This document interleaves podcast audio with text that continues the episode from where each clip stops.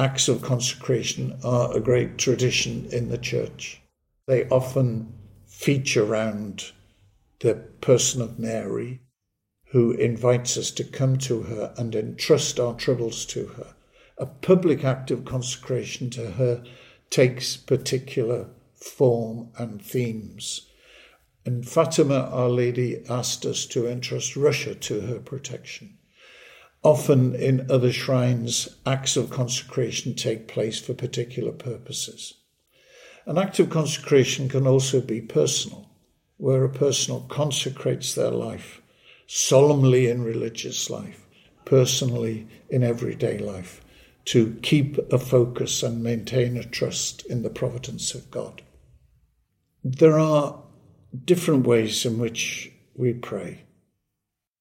Basically, prayer is raising our mind and heart to God.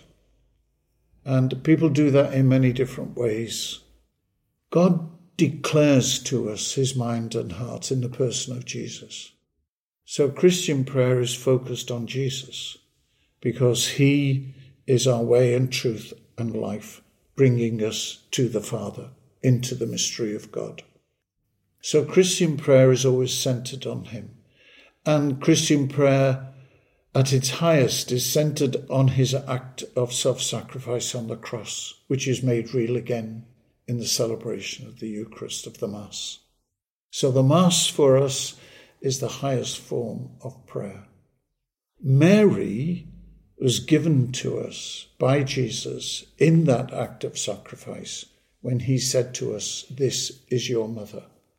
And so a third focus of prayer is in the person of Mary, who always carries the child Jesus to us in her arms, introduces us to her son, and beseeches on our behalf with him, just as she did at the marriage feast of Cana.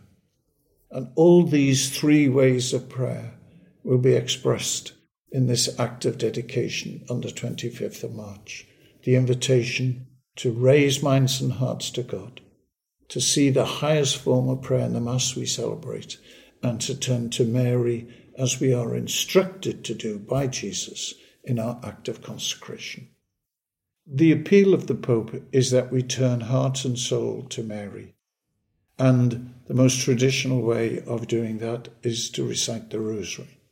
So I would ask everybody who might not be able to join in this act of public consecration to pray the decades of the Rosary on the 25th of March with the intention of asking Mary to teach us the way of peace.